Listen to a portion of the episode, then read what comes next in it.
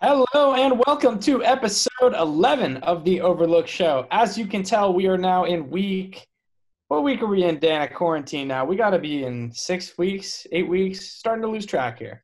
Six, seven, eight, we're in that range. It's it's certainly been – it's been definitely nearly – been nearly two months since we were last back in the office in our little yeah. company incubator. Yeah, and if you couldn't tell, I now have a really bad haircut with uh, a lot of uh, – really, frankly, just a – pretty disappointing hairline, Dan. You know, um, the, the, honestly, the hairline's honestly not that bad, but uh, uh, as you can see, uh, there's been significant improvement in the last couple weeks. The, the the hair is obviously growing back in, and George, uh, I think you'll be back to be uh, to being just George Saramellis in, in no time. I sure hope so, Dan, because I really, really could use that. Uh, let's go. Let's get uh, let's get going on some updates to the company. And let's start rolling with uh, some updates in the news. Uh, so what we've been doing within Overlooked recently is we've been really, really working on the product. Now, right now on the product there is friction. But by the time we get to twenty twenty uh, with the election, uh, we'll certainly have the product at a frictionless state so that you, the users, can easily share news articles with your friend, which right now you can't really do. Right now, you can kind of read articles, but hey, that's just what happens when you code uh, and you're building products, frankly.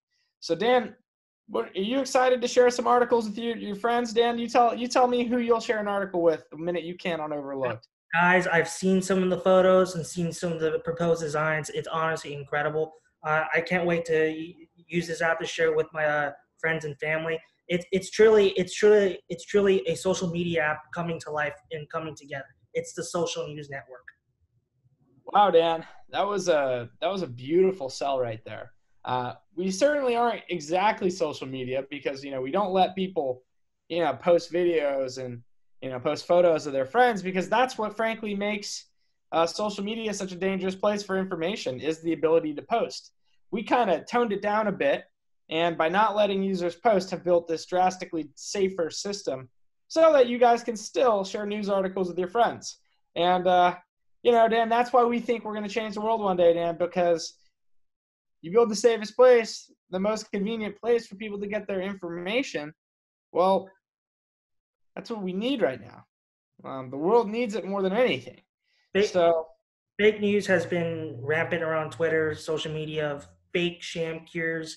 Uh, I mean, I think this app could not have come in a better time. And I think people are desperate for a reliable place to go, to definitely consume their information right now.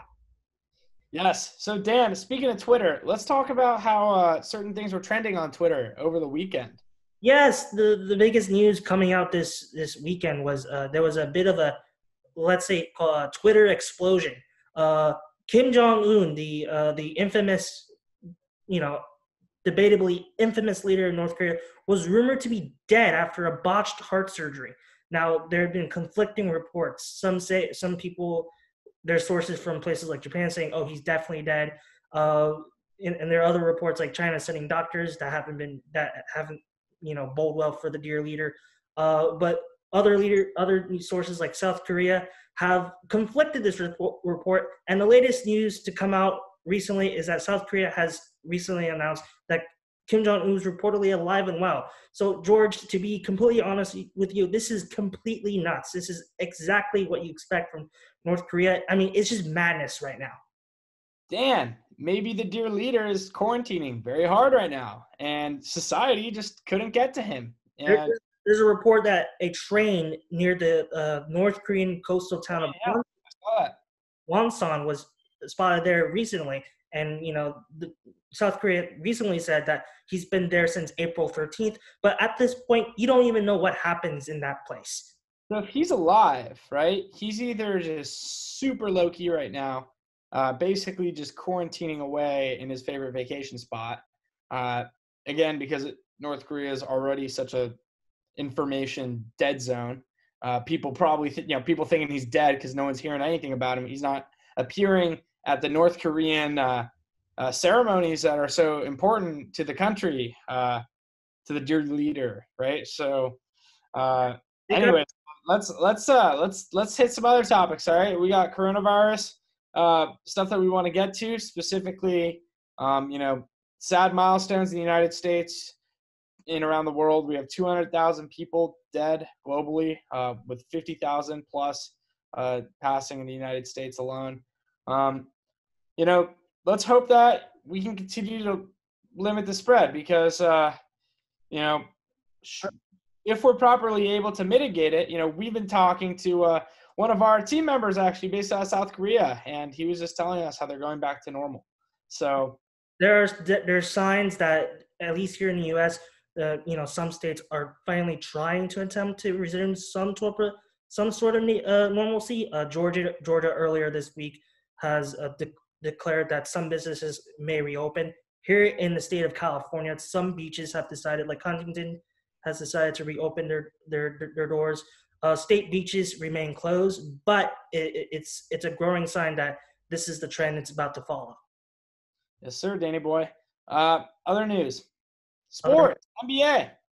I mean, the, the N F L draft happened a couple days ago.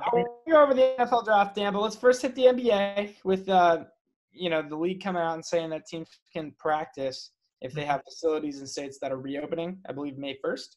May first, that's a good sign for the league, uh, hoping to resume its season. I think, I genuinely think of all the sports leagues that have been suspended, the N B A will be the one to come out first. And this news is only is only a positive, and I think we're we're we're a much bigger step forward than we were yesterday.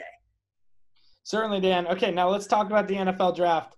Uh, you know, teams coming out, teams are trying to draft, trying to prepare to defend against Tom Brady, Rob Gronkowski, Mike Evans. The list doesn't stop. Chris Godwin, O J Howard. How's anyone going to beat the Bucs, Dan? Best teams draft class right now. Let's hear it. Best teams draft. draft. Who I have, I think Miami won the draft. They picked. The, I think they arguably picked the best quarterback in the draft. I think Tua Tagovailoa is going to be a superstar for years to come. But the the biggest surprise coming out of this year's N F L draft was the bizarre decision at number twenty-six the Green Bay Packers made when uh, when they picked up uh, the quarterback from Utah State, uh, Jordan Love. So I mean, there's high speculation right now whether Aaron Rodgers is really happy with the situation or not. I mean, as a, as a Bears fan, Dan, I love that selection because, boy, oh, boy, not only did they trade up to get him, they didn't get Aaron Rodgers another weapon. So are they building for the future? What's the deal? Is Jordan Love, you know, going to be better than Aaron Rodgers? They're going to have a better chance winning with him than A-Rod? I don't know, Dan. Seems like Wisconsin's a little bit worried right now. I think the Chicago Bears are looking pretty good after this draft anyway. Nick Foles, woo! But, yeah, anyways, I mean, the N F L draft was the the first sporting event in a while, and it got, I believe, like five million viewers, record record viewership, like, in, in a long time. So, like, N F L draft was a huge event. Yeah, it's really good. It's really good, actually, for sports to be happening. Uh, it gives people a little bit of a distraction. If you can tell that me and Dan are quite distracted about the N F L. Uh, maybe we just make this an N F L podcast, Dan, just start running through every single team. But you know what? I don't think our viewers want that.